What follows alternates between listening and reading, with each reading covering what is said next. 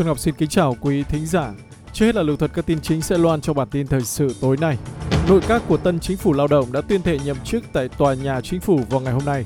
Tổng thống Joe Biden đàm phán kiềm chế bạo lực súng đạn với Thủ tướng New Zealand Jacinda Ardern. Tay vợt Rafael Nadal đánh bại Novak Djokovic trong một trận đấu đỉnh cao tại tứ kết giải Pháp mở rộng. Và Việt Nam cùng Ấn Độ thảo luận tăng cường hợp tác Ấn Độ-Thái Bình Dương.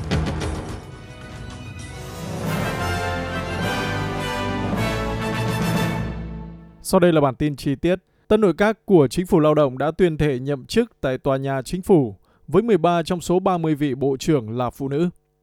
Thủ tướng Anthony Albanese đã tập trung vào sự đa dạng trong tân nội các của mình, đặc biệt là Bộ trưởng Khoa học và Công nghiệp Ed Hilsick. Ông chính là Bộ trưởng nội các đầu tiên theo Hồi giáo. Và Bộ trưởng Thanh thiếu niên cùng giáo dục mầm non An Ali đã trở thành người phụ nữ đầu tiên Hồi giáo tuyên thệ nhậm chức Bộ trưởng. Có một số thay đổi đáng ngạc nhiên trong nội các kể từ khi lao động loại bà Tania Plibersek khỏi lĩnh vực giáo dục để đưa chuyển sang đặc trách môi trường và nước. Phó Thủ tướng Richard Marles đã bác bỏ những tuyên bố rằng dân biểu Sydney này phục vụ lâu năm nay bị gạt ra ngoài trong các thay đổi của nội các. That's the last thing I would see it as. I mean that that might be how the the, the former government viewed that area. Ông Mars nói đó là điều cuối cùng tôi sẽ nhìn thấy. Ý tôi, đó có thể là cách chính phủ cũ nhìn nhận chính sách trong lĩnh vực ấy thôi. Còn đối với chúng tôi thì môi trường là trọng tâm và nó luôn luôn được quan tâm dưới thời chính phủ lao động. Đối với Tania, nó là cội nguồn của niềm đam mê và bền bỉ và cả trong lĩnh vực quản lý nước nữa. Đến với kinh tế Úc, tăng trưởng kinh tế chậm lại trong những tháng đầu năm 2022. Các số liệu tài khoản quốc gia cho thấy nền kinh tế Úc đã tăng 0,8% trong quý 3. Con số này giảm so với mức tăng trưởng 3,6% đã được điều chỉnh tăng trong quý tháng 12 năm ngoái. Nhà thống kê Úc cho biết chi tiêu của hộ gia đình và chính phủ tăng sau khi nới lỏng các hạn chế về COVID-19. Đó là những động lực chính của tăng trưởng trong quý 3. Thế nhưng các nhà kinh tế nghi ngờ rằng sự tăng trưởng này sẽ ngăn cản một đợt tăng lãi suất khác khi Hội đồng Ngân hàng Trung ương của Úc nhóm họp vào tuần tới.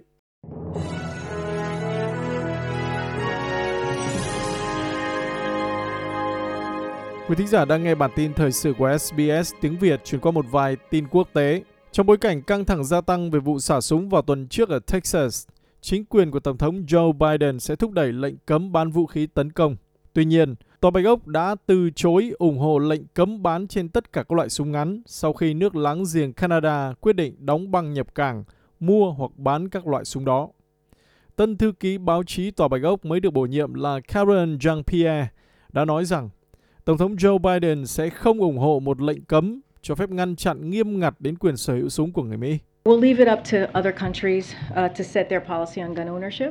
Uh, Thư ký Jean-Pierre nói, chúng tôi sẽ giao việc này cho các quốc gia khác thiết lập chính sách của họ về quyền sở hữu súng. Tổng thống đã nói rõ lập trường của mình. Hoa Kỳ cần phải hành động, như tôi vừa trình bày.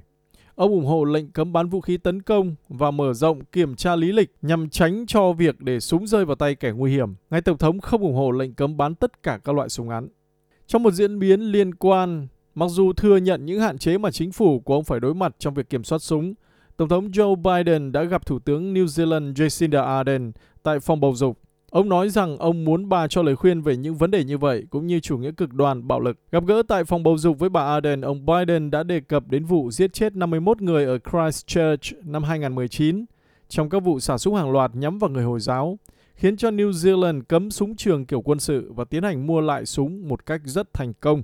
Các cuộc hội đàm giữa ông Biden và bà Ardern đều tập trung vào thương mại, chống khủng bố và an ninh tại khu vực Ấn Độ Dương-Thái Bình Dương. Thế nhưng hai nhà lãnh đạo có kinh nghiệm hoàn toàn khác nhau trong việc thúc đẩy kiểm soát súng mà Thủ tướng Ardern sau đó đã thừa nhận. Our experience demonstrated our need for gun reform, but it also demonstrated what I think is an international issue around violent extremism and terrorism. Bà Ardern nói, kinh nghiệm của chúng tôi cho thấy nhu cầu cải cách súng của chúng tôi nhưng nó cũng chứng minh những gì tôi nghĩ là một vấn đề quốc tế xung quanh chủ nghĩa cực đoan bạo lực, khủng bố và khủng bố trực tuyến. Đó là một lĩnh vực mà chúng tôi thấy hoàn toàn có thể hợp tác, mà chúng tôi có thể tiếp tục làm việc trong những vấn đề đó. Hoa Kỳ dưới sự lãnh đạo của Tổng thống Biden đã tham gia lời kêu gọi hành động ở Christchurch. Và vì vậy cam kết mà tôi đưa ra hôm nay là New Zealand sẽ tiếp tục sử dụng những lời kêu gọi đó như một môi trường hợp tác với các công ty công nghệ và xã hội dân sự để tiếp tục đạt được tiến bộ. Bạn có thể tưởng tượng rằng trong bối cảnh này mà tôi cũng đã phản ảnh kinh nghiệm của chúng tôi về cải cách súng, nhưng nó mới chỉ là kinh nghiệm riêng của chúng tôi mà thôi.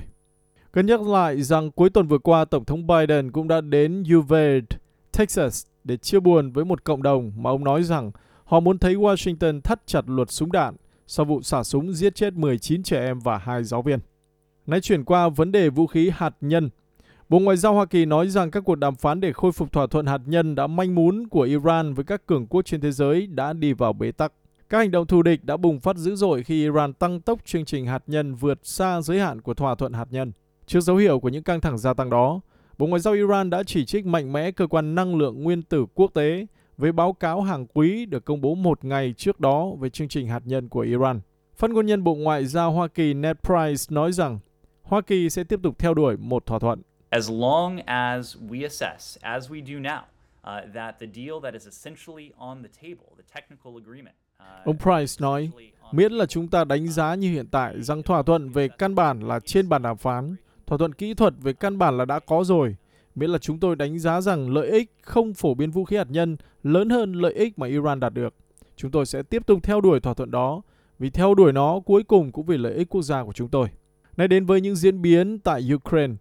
Ukraine cho biết Nga đã nắm quyền kiểm soát hầu hết thành phố công nghiệp phía đông Severodonetsk, một vùng đất tan hoang vì đánh bom mà Moscow chiếm được là một mục tiêu chính của cuộc xâm lược. Cuộc tấn công tổng lực của Nga vào thành phố ở tỉnh Luhansk của Ukraine đã vấp phải sự kháng cự cứng rắn từ các lực lượng Ukraine.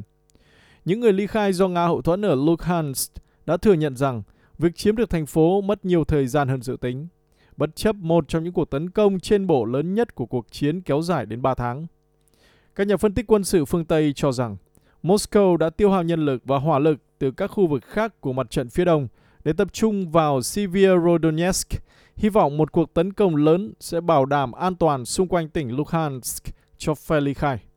Cũng trong diễn biến này, Tổng thống Ukraine ông Volodymyr Zelensky đã cảm ơn Liên minh Âu Châu về việc cấm gần như tất cả dầu từ Nga. Phát biểu trong một bài phát biểu trên video, ông Zelensky nói rằng quyết định của EU cắt giảm phần lớn lượng dầu nhập cảng của Nga đồng nghĩa với việc Nga sẽ không còn khả năng tài trợ cho khủng bố ở mức hiện tại. Європейські країни погодились на значне обмеження імпорту нафти з Росії, і я вдячний усім, усім, хто працював для досягнення цієї Tổng thống Zelensky nói, các nước Âu Châu đã đồng ý hạn chế đáng kể nhập cảng dầu từ Nga và tôi biết ơn tất cả những người đã làm việc để đạt được thỏa thuận này.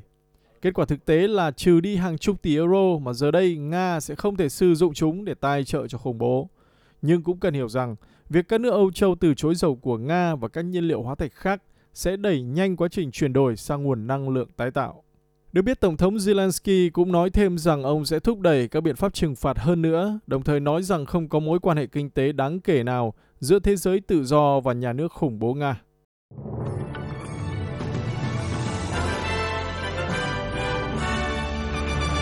Quý vị đang theo dõi bản tin thời sự của SBS tiếng Việt trở về Úc tại New South Wales. Tiểu bang này ghi nhận số ca nhiễm HIV hàng quý thấp nhất, nhưng các cơ quan y tế vẫn lo ngại vì tỷ lệ xét nghiệm cũng đã giảm.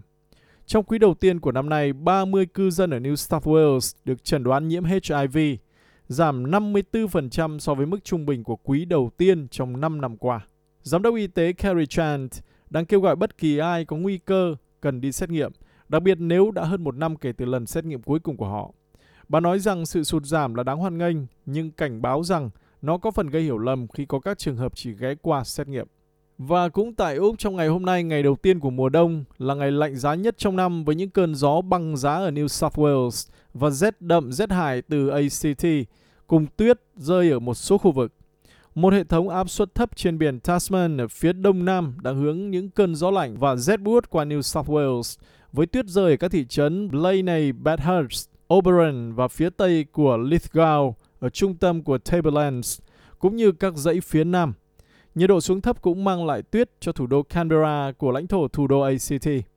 Nhà khí tượng cho biết các điều kiện thời tiết sẽ xuất hiện gió lớn và lạnh, có khả năng kéo dài suốt cả ngày khi hệ thống áp suất cao di chuyển qua các khu vực phía tây của tiểu bang này. Chuyển qua một tin thể thao, tay vợt Rafael Nadal đã đánh bại Novak Djokovic với tỷ số 6-2, 4-6, 6-2 và 7-6 trong một trận đấu ấn tượng tại tứ kết Pháp mở rộng, kết thúc cuộc đua của hạt giống hàng đầu Djokovic để giành danh hiệu thứ hai liên tiếp tại giải Pháp mở rộng. Nadal giờ đã tiến gần hơn một bước đến chức vô địch lần thứ 14 của anh tại giải đấu lớn nhất trên sân đất nền và danh hiệu lớn thứ 22 của anh trong sự nghiệp. Djokovic hiện vẫn xếp sau Nadal về số danh hiệu Grand Slam với 20 lần vô địch.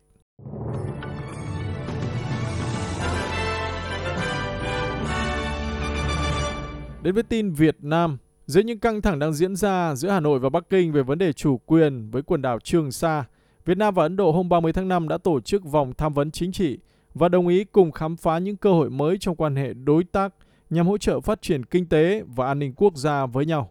Phát ngôn nhân Bộ Ngoại giao Ấn Độ Arindam Bakshi đã viết trên Twitter, nguyên văn, các cuộc thảo luận bàn về các vấn đề song phương, khu vực và toàn cầu cùng được quan tâm giữa hai đối tác chiến lược toàn diện, hết trích dẫn. Hai bên đã thảo luận sâu rộng về các cách thức nhằm tăng cường hợp tác hơn nữa và phía Ấn Độ tái khẳng định quan điểm rằng nước này xem Việt Nam là đối tác quan trọng trong chính sách hành động hướng đông của New Delhi và tầm nhìn Ấn Độ, Thái Bình Dương, Bộ Ngoại giao Ấn Độ cho biết trong một tuyên bố.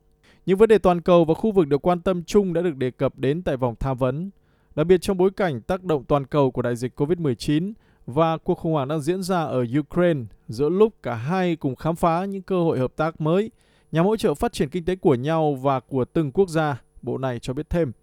Bộ Ngoại giao Ấn Độ cho biết hai bên đã bày tỏ hài lòng trong việc phối hợp chặt chẽ tại các diễn đàn khu vực và đa phương, đồng thời nhất trí tăng cường hợp tác song phương phù hợp với sáng kiến Ấn Độ Dương-Thái Bình Dương và triển vọng của ASEAN về Ấn Độ, Thái Bình Dương nhằm đạt được an ninh, thịnh vượng và tăng trưởng chung cho tất cả các nước trong khu vực.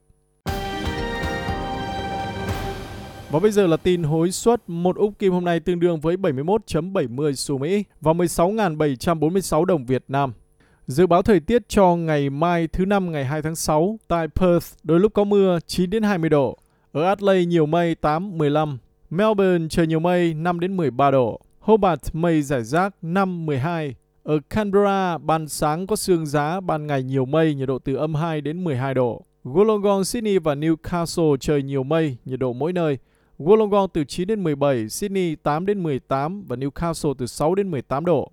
Ở Brisbane trời nắng 7 19, Cairns nắng đẹp 18 đến 22 độ và tại Darwin trời nắng nhiệt độ thấp nhất 24, cao nhất 32.